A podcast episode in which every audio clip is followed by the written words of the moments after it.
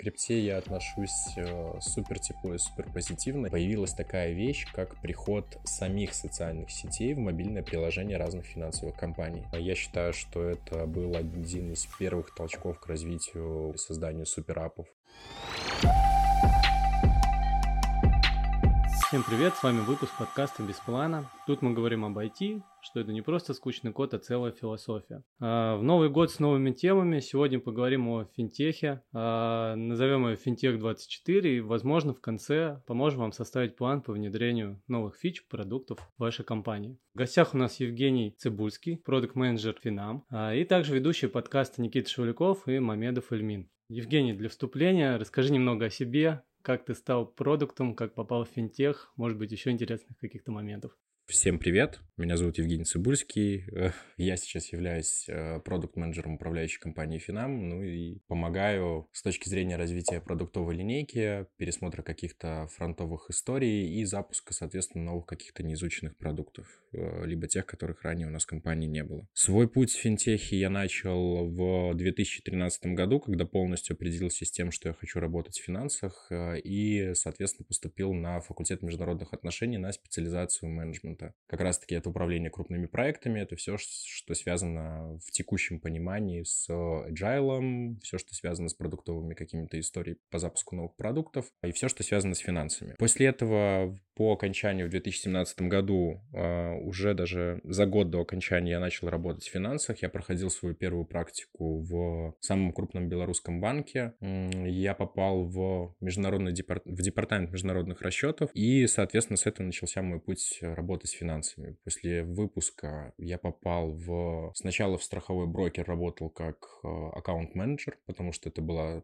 супер маленькая компания. Мы хотели сделать э, первый страховой маклер, наверное, назовем это так, а, в рамках СНГ в нормальном виде, то есть чтобы клиент, когда приходил к нам, он, по сути, получал вот как раз-таки тот самый финансовый маркетплейс, который сейчас, сейчас хотят многие построить. То есть чтобы в рамках этого, в рамках этой экосистемы он мог закрыть запрос а, абсолютно на любой страховой случай, либо какие-то получить э, специфические страховые продукты, которых в рамках э, того того времени в Беларуси не предоставлялось. После чего я переехал в Москву, поступил в вышку, поступил в вышку на стратегическое управление финансами фирмы, потому что до э, приезда в Москву я еще успел полгода поработать аналитиком э, в Family Office, как раз-таки собирал инвестиционные портфели, э, изучал вообще в принципе то, как работает международный финансовый рынок и начал изучать постепенно инфраструктуру и что под собой кроется, когда ты выставляешь заявку на биржу. А, когда я переехал в Москву, я, собственно, начал учиться в вышке, опять-таки,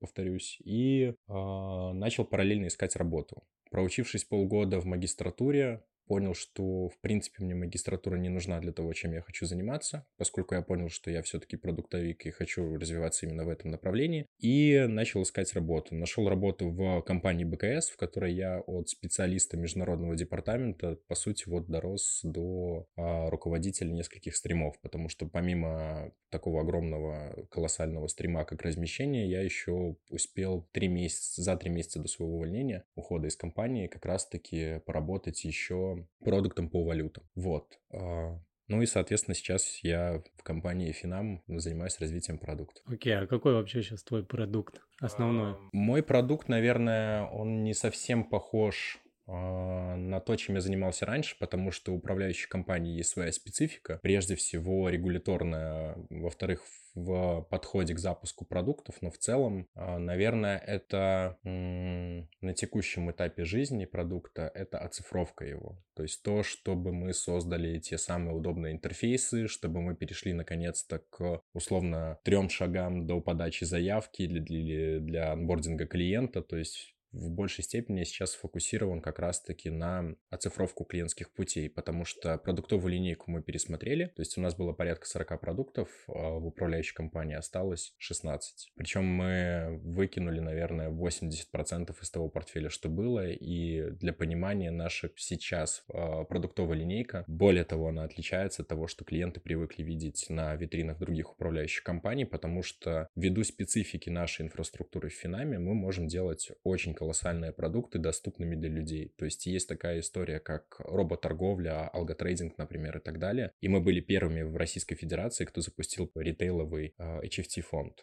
Вот мы буквально недавно его запустили, полтора месяца назад, грязными принес клиентам порядка 2,5% доходности за месяц. То есть тут как бы инфраструктура решает. Окей, про продукты Финама поговорим. А, расскажи, в принципе, про отрасль, как ситуация обстоит в текущих наших реалиях э, и там блокировка СПБ биржи, как это клиенты воспринимают и вообще как с этим работаете на данный момент? Ну, смотрите, а, во-первых, поменялся сам подход клиентов прежде всего. То есть клиенты начали подходить более осознанно к выбору того брокера и той инвестиционной стратегии, которую они хотят, собственно, реализовать. Скажу так, что на нас, наверное, в меньшей степени отыгралась э, история с СПБ, и с блокировкой активы, нежели в других компаниях. Опять-таки по обратной связи от наших клиентов и по объемам активов, которые, собственно, торговались там. То есть э, ни для кого не секрет, что СПБ раскрывает всю отчетность, какое количество операций, какое количество сделок, через каких брокеров и так далее. Поэтому я могу сказать, что Финаму еще повезло относительно других компаний. Это первое. А второе, а, так как мы единственная компания, которая предоставляет прямой доступ на Америку, все те клиенты, которые хотят хотят либо хотели получить Америку, они торговали напрямую. То есть их как бы блокировка СПБ в меньшей степени коснулась. Вот. А, что касается, в принципе, подходов на рынке и того, что сейчас происходит, опять-таки, ввиду специфики компании, у нас, а, наверное, самый большой процент а, квалифицированных инвесторов в компании среди других брокеров в среднем по больнице, даже если посмотреть. И могу сказать, что у нас большое количество самоторгующих клиентов. То есть у нас нету как такого, как это правильно сказать, некого middle класса, который прям не понимает, куда ему идти, что делать. Э, то есть это супер классический ритейловый какой-то клиент. Такого класса я бы не сказал, что он прям выделяется у нас. То есть это есть э, условно там 10-15% клиентов, вот а, они, собственно, не понимают, что делать. В большей степени у нас клиенты, которые либо сами торгуют, либо это а, какие-то крупные проекты по типу а, алготорговли, потому что, опять-таки, Финам занимает э, лидирующие места в рамках торговли на ММВБ, и, наверное, 80% рынка алготорговли находится в нашей компании. То есть э, всю специфику, всю подноготную рынка мы, собственно, получаем. А что касается, наверное, подходов к заблокированным активам, опять-таки, мы делаем все, что возможно. А, в рамках нашей компании мы готовы к открытому диалогу с клиентами. Как только у нас появляется какая-то информация, мы, собственно, в ту же секунду с ними делимся. Более того, могу сказать, что, опять-таки, на личном примере э, я возил э, в Минфин Беларуси, так как у нас куплены их бумаги, они, собственно, тоже попали под блокировку. Я лично возил в Минфин Беларуси обращение от Финама и от клиентов чтобы они дали какое-то разъяснение и объяснили, когда мы сможем рассчитаться с нашими клиентами по тем бумагам, которые были приобретены. То есть все, что возможно делать э, в рамках разблокировки тех активов, которые оказались заблокированными в Евроклире, наша компания делает. Это, это очень круто. Мы успели с тобой немного про крипту и биткоин ETF поговорить до записи. Давай раскроем тему Расскажи свои мысли про будущее, как ты его видишь, э, что касается там торговли крипты на там, биржах официально. И, в принципе, ну, про там биткоин спот, то, что вот недавно в Америке его разрешили, дали ход и как скоро это может до нас дойти? Наверное, я расскажу, в принципе, про свое отношение к биткоину и криптовалютам сначала. Получается, первое мое знакомство с биткоином и криптовалютами в декабре 2018 года. Тогда мы с друзьями просто по приколу покупали все, что плохо лежит. Я бы mm-hmm. подход это так обозвал, потому что мы покупали э, помимо каких-то крупных криптовалют, а отцов-основателей там биткоина, эфира, эфира классик, мы покупали еще всякие шиткоины по типу докоина и так далее. Я как сейчас помню, что я почти на 600 или на 700 долларов купил докоина, который тогда стоил там условно 200 нулей 6 битка, что-то такое. Вот, а потом его сливал, когда он начал стоить там 0,020, а, и сейчас вот буквально сколько год назад я чувствовал себя идиотом немного. Слушай, я так луну купил, но не успел слить.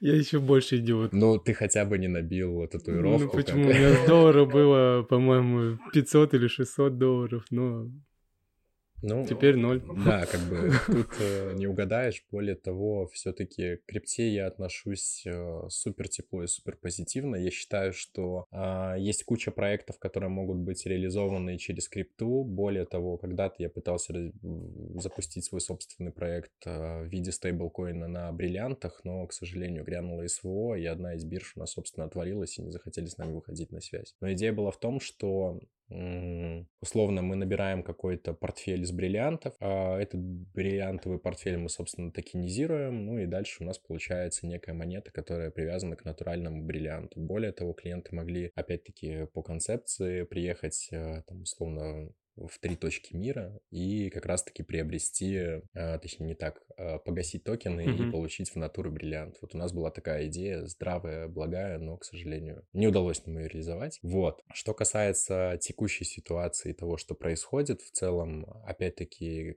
чуть подробнее остановлюсь, наверное, на том, какие есть возможности сейчас. Э, опять-таки, благодаря уникальной инфраструктуре нашей компании вы можете приобрести криптовалюты, но за контуром Российской Федерации. В нашу группу компаний входит ряд компаний, которые предоставляют доступ к криптовалютам, поэтому если кому-то хочется и интересно, вы можете, в принципе, обратиться к нашим зарубежным командам, назовем это так. А где они будут храниться? Вот на каком-то твоем кошельке или где-то на горячую? Опять-таки, про все доступы и про возможности лучше уточнять у коллег для того, чтобы я не отнимал их хлеб, но могу сказать, что есть различные способы и вариации того, как это реализовать. Мы никому не отказываем. А что касается как раз-таки фондовой истории про споты, а, тут, наверное, загадывать пока рано. Как только мы получим доступ, наверное, будет грандиозный анонс для наших клиентов, поскольку мы понимаем, насколько эта история, в принципе, потенциально может быть интересна. Более того, э, мы, наверное, одни из первых хотели реализовать, опять-таки, назовем это ритейловый майнинг как таковой, потому что э, в мае месяце мы хотели создать фонд под майнинг и уже набирали туда клиентов, но, к сожалению, из-за просчетов финмодели э, эта история погибла, и мы, собственно, решили не запускать этот фонд. Но подходы к криптовалютам даже в рамках управляющей компании мы сейчас делаем. А как думаешь, на уровне государства, когда это все будет? Какие-то цифровые рубли, вот это Я успел поработать э, полгода в компании Atomize. Э, Atomize — это первая компания, которая получила лицензию по работе с цифровыми финансовыми активами в рамках Российской Федерации. Супер крутые ребята, супер прогрессивные, у них большая широкая линейка продуктов. А, насколько я знаю, сейчас самый популярный продукт у них — это цифровые долги, то есть это аналог э, как раз-таки обычных классических облигаций корпоративных с выплатами купонов. А, более того, могу сказать, что э, цифровые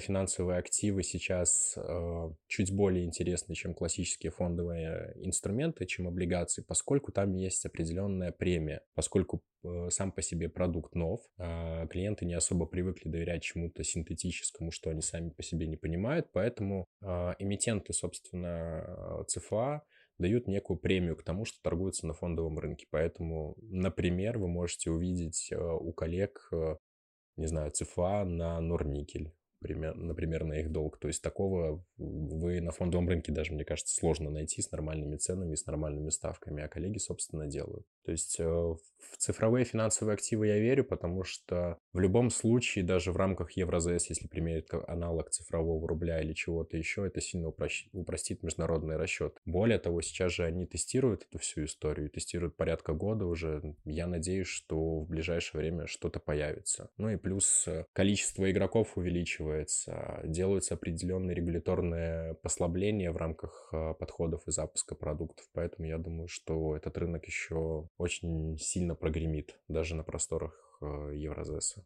Хорошо, спасибо. А, немного приземлимся к текущим вообще реалиям. А, смотрели, что ваше мобильное приложение стало сильно развиваться в последнее время. Можете рассказать вообще, в какой момент решили и для чего? Ну, тут, наверное, за всем этим кроется какой-то базовый подход. То есть э, было несколько, назовем это так, черных лебедей, которые, в принципе, изменили подходы к текущему жизненному циклу людей. То есть начнем с того, что сначала произошла у нас пандемия. Я считаю, что это был один из первых толчков к развитию каких-то цифровых взаимоотношений, созданию суперапов и всего подобного. Во-вторых, а, сейчас с развитием информационных технологий, мобильников и всего остального глупо отрицать тот факт, что без мобильника сейчас трудно жить. То есть если посмотреть даже на нашем с вами примере, если мы зайдем просто в аналитику наших телефонов, мы увидим, что порядка 30% времени, может быть даже 40%, мы проводим с вами в мессенджерах. Да, вот, э, собственно, об этом. Поэтому мобильное приложение как таковое сейчас э, из того, что делается, туда выходит большое количество обновлений, Uh, у нас есть uh, суперап, который мы сейчас постепенно запускаем, тестируем. Я надеюсь, что в этом году мы его запустим, покажем uh, в широкие массы, потому что суперапы как таковые, на мой взгляд, сейчас это некая смесь все-таки мессенджеров, э, удобных торговалок и супер дружных, э, дружелюбных, точнее, интерфейсов, потому что без дружелюбного интерфейса, если у тебя просто обычная торговалка, ты, наверное, никому не продашься, не, ну и, собственно, никому ничего не докажешь. Люди привыкли к тому, что удобно, удобно и быстро. И вот как раз-таки большое количество э, мелких фич, назовем это так, в рамках мобильных приложений, это то, что мы получаем, исходя из предыдущих вот этих вот э, айтишных каких-то потрясений, там, пандемии и всего остального. То есть обычные даже механики э, в виде старей, например, в финансовых приложениях, это вот как раз-таки та история, которая кочует из э, мессенджеров, потому что, ну вот, вы можете вспомнить, как выглядело приложение, там, условно, Тинькова без этих старей, вот этих вот белок, э, я не знаю, там, ты сегодня, там, белка-щелкунчик, э, на этой неделе ты там преодолел какой-то барьер и так далее. Или, например, без э, шторок обновлений, которые то, которых тоже раньше не было. То есть публиковались обзоры раньше в сторах, ну, как это выглядело по факту. Публиковался обзор в сторе, дальше тебе писали, какие доработки, какие баги, фиксы они поправили, ну и все на этом. Сейчас у тебя в практически в каждом приложении дружелюбный анбординг. Если у тебя выкатили обновление, ну, это как э, правильный тон of voice с клиентом, я не знаю, как это правильно сказать, то есть ты должен объяснить, рассказать, показать, почему это прикольно. Вот эти вот... Э, мне, мне особенно нравится история с э, закрытием позиции. У ряда компаний сейчас тестируется история со свайпом, как с удалением чата. То есть для того, чтобы тебе закрыть позицию, ты просто смахиваешь влево, и тебе пишет закрыть всю позицию. Ты такой тыкаешь, класс, поехали. Вот, поэтому мне кажется, что исходя из вот этих всех факторов, эм, понимание того, что мобильное приложение это просто торговалка, оно у нас постепенно уходит. И ввиду того, что повторюсь, у нас э, определенное есть расслоение в рамках той клиентской базы, которая обслуживается. Каким-то клиентам все еще нужна просто торговалка вот, э, со всеми графиками, э, с каким-то техническим анализом под капотом, э, без супер классных и дружелюбных интерфейсов. Им, по сути, нужен просто вот квик. Вот для них есть э, скажем так, а, сейчас в рамках компании даже идет обсуждение того, как это сделать, то есть условно сделать два режима приложения или один, но при этом мы все равно смотрим а, в сторону какого-то дружелюбного интерфейса, потому что мы не будем соответствовать рынку. Банально клиенты не пойдут, новые клиенты не пойдут а, в ту историю, которая им не супер комфортна, не быстра, непонятна. Может быть, как э, аналог э, Binance, где есть Pro режим и Light режим. Да, да, да, вот мы как раз-таки в эту сторону и смотрим, потому что мы понимаем, что старую клиентскую базу отрезать новыми интерфейсами и условно фиолетовыми цветами, но это будет не совсем правильно. Евгений, такой вот еще вопрос. Э, лет 10 назад, мы помню, делали для Finex фронтовую часть финансового автопилота, и все сидели, думали, там, комплайенс, то можно, все, там, какие-то идентификации через госуслуги, там, первые подписания, все это в онлайне. Вот можешь ли рассказать, а, когда ты придумываешь фичу или какой-то бизнес, какой примерно процесс проходит со стороны, наверное, продукта, чтобы коллеги, кто работает, либо прокачивается, то есть, что вот тебе делать, когда тебе спустили идею, или ты придумал, куда идти, куда бежать, как это вообще доходит до производства? Я могу привести два примера того, как это работает в рынке исходя из тех э, компаний, в рамках которых я работал. Первый подход, наверное, он э, супер академический. То есть у каждого продукта есть выделенная команда, в ней находится копирайтер, в ней находится CTO, ты Chief Technical Officer. По-моему, у вас подкаст как раз-таки был э, с такого рода человеком недавно буквально. Вот. Это PM, это маркетолог, ну и, соответственно, сам продукт. Вот такой вот группа людей, они как раз-таки обсуждают ту фичу или ту гипотезу, которую выносят, ну, собственно, на обсуждение. Дальше каждый начинает декомпозировать на своем уровне. То есть маркетолог смотрит на то, что, в принципе, есть в рынке, приносит какие-то анализы по клиентской базе, например, а, приносит какие-то срезы, исходя из того, какая обратная связь была по аналогичным продуктам, либо просто что-то ищет. Продукт а, в это же время, например, делает похожую работу, но несколько другую. Он считает, по сути, выхлоп от того, как это применить. В принципе, смотрит на эти продукты под разрезом того, сколько на этом можно потенциально зарабатывать, применяя к себе, потому что у многих компаний в рынке есть определенное расхождение в тарифной сетке и внутренней стоимости даже в рамках финансов. То есть, казалось бы, предоставление к бирже у всех одно и то же, но при этом тарифы почему-то разные. Читать страшно, да. Да, хотя бы казалось. Открывать что-то. Да, еще там есть э, условно 5 вариаций, вариаций инвестора, 6 вариаций трейдера, и э, там есть еще 5 вариаций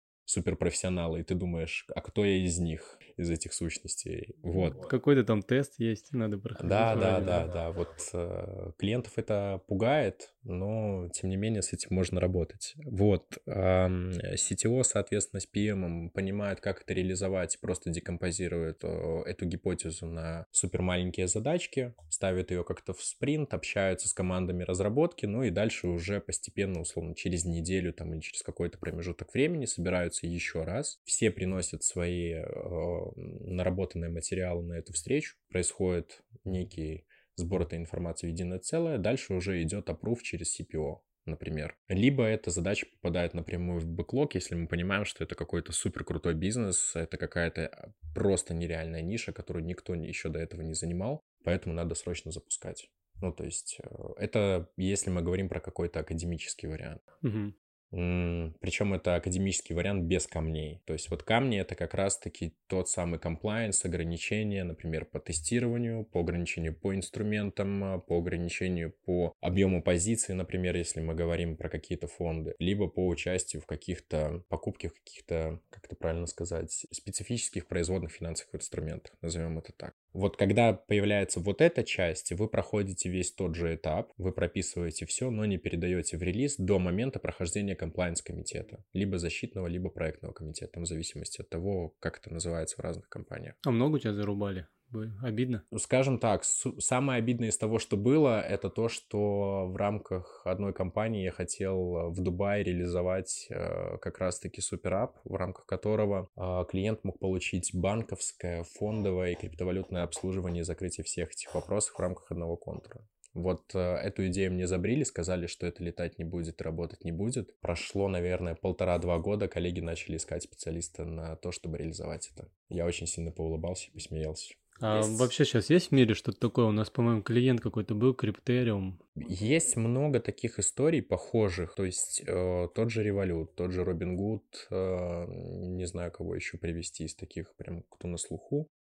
Но пусть будут эти две компании, они наиболее успешные, они больше всех э, на слуху. А, опять-таки, есть куча аналогичных маленьких проектов, которые пытаются это запустить, назовем их так инди-компании, а, которые заворачиваются на одной простой вещи. Первое — это то, что сама по себе инфраструктура должна учитывать такой фактор, как а, подгон ликвидности. То есть должны создаваться как раз-таки вот эти liquidity pool на каждом из, э, по сути, контрагентов, с которыми ты взаимодействуешь. Потому что, понятное дело, получать все три лицензии, но это самоубийство. То есть э, поэтому ты можешь делать это через определенные платежки, либо через банки-провайдеры, либо через кого-то еще. То есть, по сути, ты для этого бизнеса должен увязать три опишки, и вот на этих трех опишках ты должен э, обеспечить деньги. Причем деньги в том объеме, а, даже не так, деньги в объеме, в двухкратном объеме от той клиентской позиции, которые у тебя есть. Потому что, опять-таки, есть э, определенная жизненная ситуация, когда тебя просто выносит, и ты ничего с этим сделать не можешь. Тебе нужно просто идти перекрываться для того, чтобы тебя не закрывали. Поэтому угу. Тут как бы во всем есть свои подводные камни, но с этим надо понимать, как работать. Если мы вернемся к вопросу про э, неакадемический подход mm-hmm. и как это запускается, ты просто берешь, начинаешь это все делать, э, тебе доверяют, э, так как ты в той или иной степени эксперт, и в зависимости от того, насколько тебе доверяют, ты оперативно можешь запустить этот продукт. По ходу запуска ты как раз-таки узнаешь, э, как это правильно сказать, э, те подводные камни, которые могут встретиться, ты бьешься просто в реальность и понимаешь, что, возможно, ты проделал эти усилия зря. То есть тут mm-hmm. вот как раз-таки разница в каких-то менеджерских подходах. Зато быстрее начали. Ну, с этим могут быть проблемы. Да, с этим могут быть большие проблемы. Это как, как правильно сказать, было несколько кейсов касательно того, когда мы просто начинали бежать впереди паровоза, а в конце получалось, что мы видели стену. То есть все было проделано, а по итогу нам говорили, что нет, вы это сделать не можете, потому что условно это называется внебиржевая сделка, а не участие в первичном размещении. Вот, например, такой кейс был. Окей, прогнозы. Прогнозы относительно будущего технологий именно вот финтех Э, ты рассказал, что вот суперап, движемся к суперапу, у многих есть суперапы. Что дальше? Наверное, я даже себе выписал э, четыре тренда, которые я нашел за последнее время в мобильных приложениях и в том, что происходит. Первое, то, что я уже озвучивал, это приход социальных сетей и всего, что с этим связано в финтех, потому что, опять-таки, все механики свайпов, э, истории каких-то подсказок, пасхалок и геймификации, ну, это глупо отрицать, это сейчас уже есть, и, собственно, это был, наверное, такой самый большой тренд, который я встретил для себя за последние два года. Потому что как человек, который очень сильно любит э, социальные сети, и как человек, который обожает все, что связано с геймификацией, для меня это было прям супер приятное открытие, что в условно серьезных компаниях с деревянными дверями на входе, дубовыми огромными, люди начали задумываться про то, что, оказывается, можно обучение проводить э, супер приятно, супер красиво и супер открыто. Второй, наверное, тренд, который я встретил, это как раз-таки цикличность обновлений. То есть в любом случае человек любит потреблять контент, и он хочет получать что-то новое. Практически все компании на рынке финтех, которые есть сейчас, они предоставляют такую историю, как управление ожиданиями клиента на уровне обновления приложения каждые две недели. То есть если вы обратите внимание, то у вас практически каждые две две или там условно одну неделю выходит э, обновление мобильного приложения. Если мы не говорим про какие-то треши, когда у тебя условно перестает работать какой-то функционал, и тебе условно накатывают это в догонку, высвечивают эти страшные красные окна, когда извините, у нас все плохо, мы не работаем сегодня. Э, если же идет обычное какое-то время, и люди тестируют новые фичи, гипотезы, вы уже сами подсознательно привыкли к тому, что каждые две недели вам подсовывают что-то новое. То есть, условно, вот смотри, у тебя теперь есть вот такая вот механика, вот смотри, мы запустили такой-то продукт, вот у нас такое-то направление там и так далее. То есть для того, чтобы мы... Вот сейчас вот третий тренд как раз-таки, э, про, про что я хотел бы сказать, это то, что мы переходим в, обще... в общество потребителей финансового контента в том числе, потому что сейчас все мобильные приложения, это, собственно, третий тренд, становятся как, э, опять-таки, если мы говорим про инвестиции, это как daily usage stores, назовем, ну, точнее, не stores, а apps назовем это так. То есть, когда человек каждый день просто заходит э, посмотреть, как его портфель, как его доходности, какую заявочку поставить. Опять-таки, могут приходить какие-то алерты на подписки по ценам и так далее. Это все, собственно, идет из социальных сетей. И вот постепенно... А такую историю не измеряли? Вот э, по опыту, например, даже своему могу сказать, ты куда-то закинул деньги, там первое время смотришь, а потом... Э, или каждый день смотришь? Вот, это, собственно, та самая последняя часть, наверное, которая меня впечатляет больше всего из того, с чем сейчас работают, это вещь называется поведенческие финансы. Наверное, таким страшным названием, за которым строится, точнее, за которым стоит очень э, классная вещь, как э, психология поведения с точки зрения финансов человека. То есть, условно, то, как мы реагируем на те или иные события. И вот для того, чтобы не терять вот эту вот нить взаимоотношений с клиентом, появилась такая вещь, как приход самих социальных сетей в мобильное приложение разных финансовых компаний. То есть, если вы обратите внимание, опять-таки на рынок большое количество финансовых компаний сейчас запустило свою социальную сеть внутри. То есть, условно, тот же Profit, не знаю, там, Тиньковский пульс и так далее. Это как раз-таки сделано для того, чтобы ты понимал, что ты не один такой, кто купил, например, э, Аэрофлот под 120, а сейчас он там торгуется по 40, например. Я реально купил, когда пандемия была, я думал, сейчас вот упали акции, все пройдет же и взлетят, но... Но Аэрофлот не взлетел. У меня был похожий пример, а, связанный с, с СВО, началом СВО, мне пришел годовой бонус, я подумал, что сейчас я дополню свой портфель российскими акциями, эмитентами. Так как я вообще не резидент компании, ну, не резидент э, Российской Федерации, по сути, по гражданству Беларусь, э, белорус, э, в первое время после начала СВО блокировали же всех и не давали выходить никому. Мало того, что биржа сама по себе не особо хорошо работала, так еще и у меня была блокировка к, у нерезидента. И когда я увидел минус 80% по своему годовому бонусу от СВО, мне стало немного больно и обидно. Ну, нормально. Некоторые вот. фьючерсы там на нефть купили. Да, то есть... Слышь, потом э, еще хуже было. Ну, Хотя бы свою да. потерял. Ну, как бы просто тут вопрос получается в том, что вот этот вот контент все равно мы должны как-то потреблять, мы переходим э, к обществу потребителей, и в любом случае мы хотим получать э, что-то новое. То есть, когда у нас заканчиваются подписки условно на Ютубе, мы идем получать и искать какой-то новый контент. Если нам надоело слушать старую, старую пластинку, мы идем условно в виниловый магазин и ищем новую. Не знаю, то есть тут как раз-таки такая же история. И финансовые компании постепенно понимают, что зачем отдавать э, клиентов куда-то вовне э, с публикацией тех же статей от тех же аналитиков, которые работают у них, если можно это делать все внутри.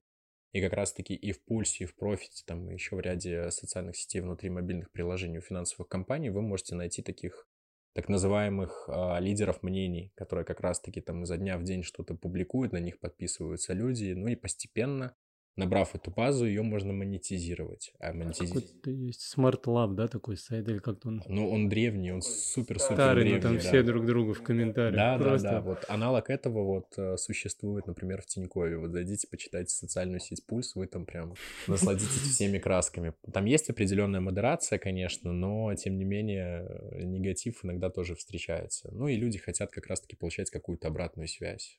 Помимо того, что вы даете какой-то новый контент и чтиво и увеличиваете, по сути, пребывание клиента в мобиле, в вашем мобильном приложении, вы еще и можете, опять-таки, закинуть туда, например, аналитиков. И аналитикам можно задавать прямые вопросы на какие-то публикации, аналитические материалы, статьи и так далее. Плюс, помимо этого, лидеры мнений как таковые, если они захотят как-то развиваться дальше или им позволяет образование, опыт, они могут запускать свои стратегии, например, на стратегиях автоследования. Тоже как вариант, потому что, условно, вот смотри, у меня там 200 подписчиков, условно, в социальной сети. А, я запускаю свою стратегию, вы знаете, кто я, вы знаете, я пишу по теми или иными постами, условно, в социальной сети, подключать э, будет хорошо. Ну и как раз-таки самое главное, наверное, из трендов, из того, что я заметил за последнее время, это компании начали переходить на, наконец-то, на базовый уровень влияния на человека.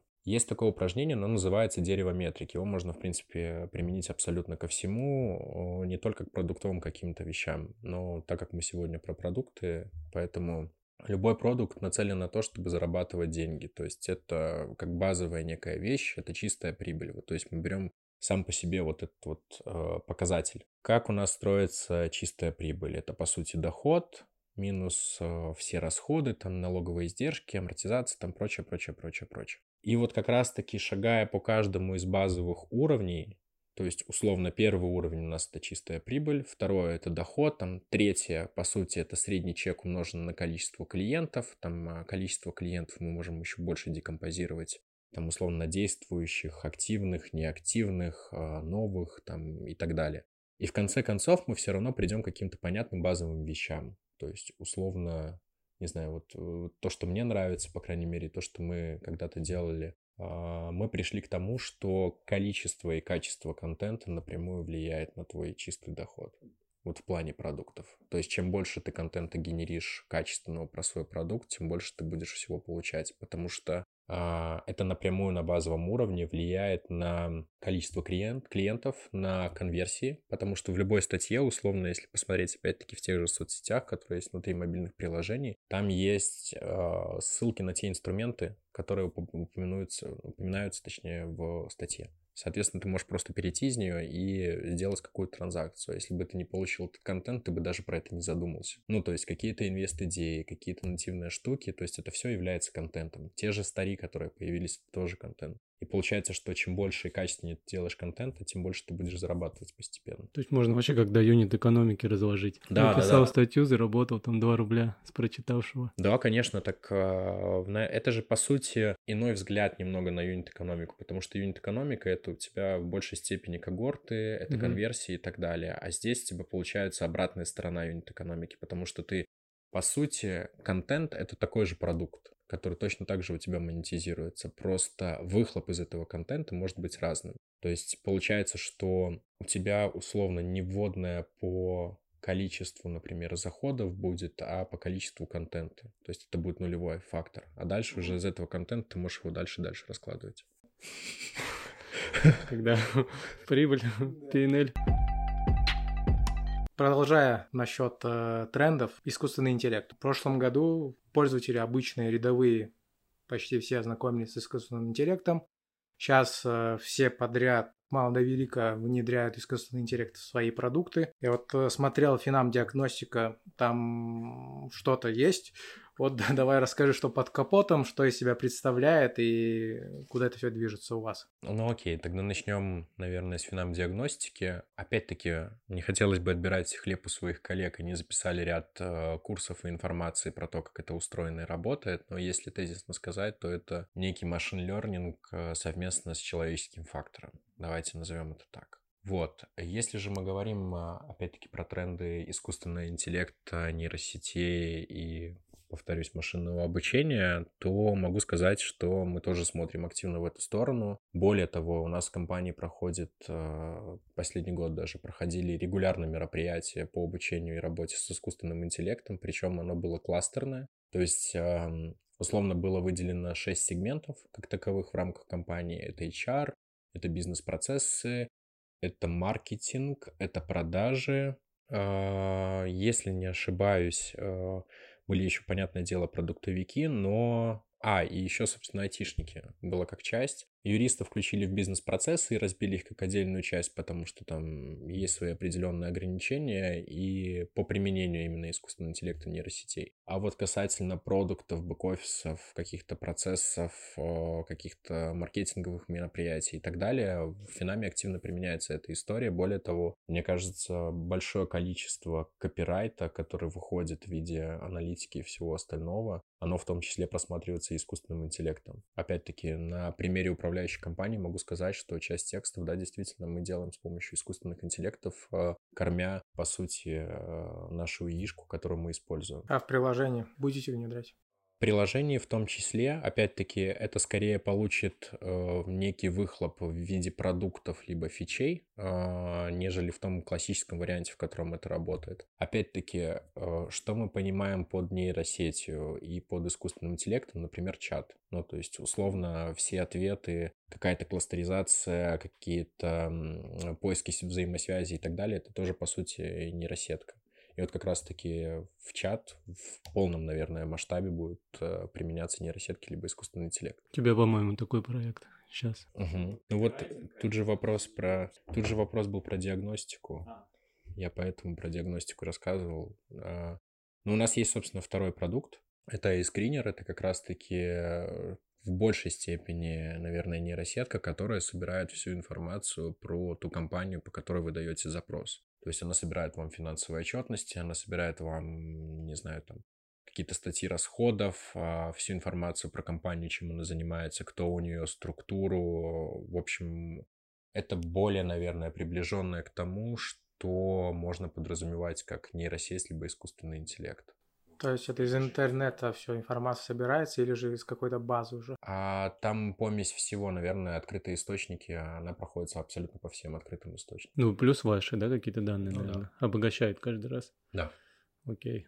Вот, типа, контрагенты надо проверить. Закинул бы и проверил. А еще такой вопрос, э, не знаю, это тренд или нет, мы где-то вот лет шесть назад сделали как раз этот робоэдвайзер по своей инициативе, и, соответственно, Finex разрешили, закинули в Telegram и в Facebook, то есть был некий бот, где ты вообще там можешь рассчитать свой портфель и так далее. Вообще в мессенджеры выйдут инвестиции, то есть вот мне, к примеру, э, в мессенджере было бы удобнее, да из этого Телеграма вообще не вылазю. Телеграм же пошел дальше, вы можете купить крипту через Да, Телеграм, да, да. как бы это классный кейс. А, а вот касательно, скажем так, реализации полноценного торгового функционала в рамках а, бота, там есть ряд э, юридических ограничений и ограничений с точки зрения комплайенса. То есть если мы говорим про какие-то выставления заявок и так далее, а, необходимо подтверждать, например, как это правильно сказать, иди, идентификационную mm-hmm. информацию про себя. То есть это ФИО, номер торгового счета и так далее. Вся эта информация может быть компрометирована кем-то.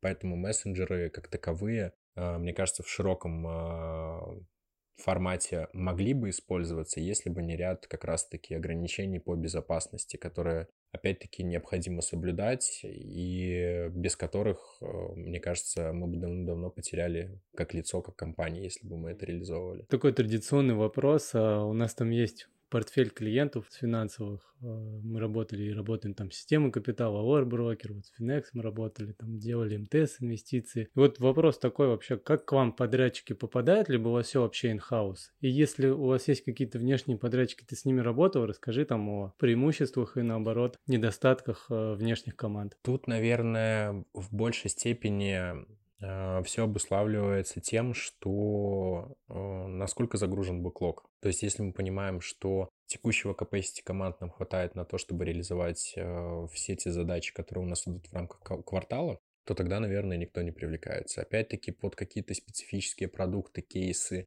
либо под, опять-таки, обновление дизайна, да, в принципе, в компании привлекаются определенный отстав, как бы категоричного какого-то отношения к ним нет, Э, к ребятам, но в большей степени фокус, конечно, на in-house, потому что хочется взращивать своих специалистов, которые бы понимали всю ту специфику, которая есть внутри. Потому что, опять-таки, э, мобильное приложение — это же, по сути, торговое ядро, по крайней мере, в инвестициях, на которое надет уже интерфейс.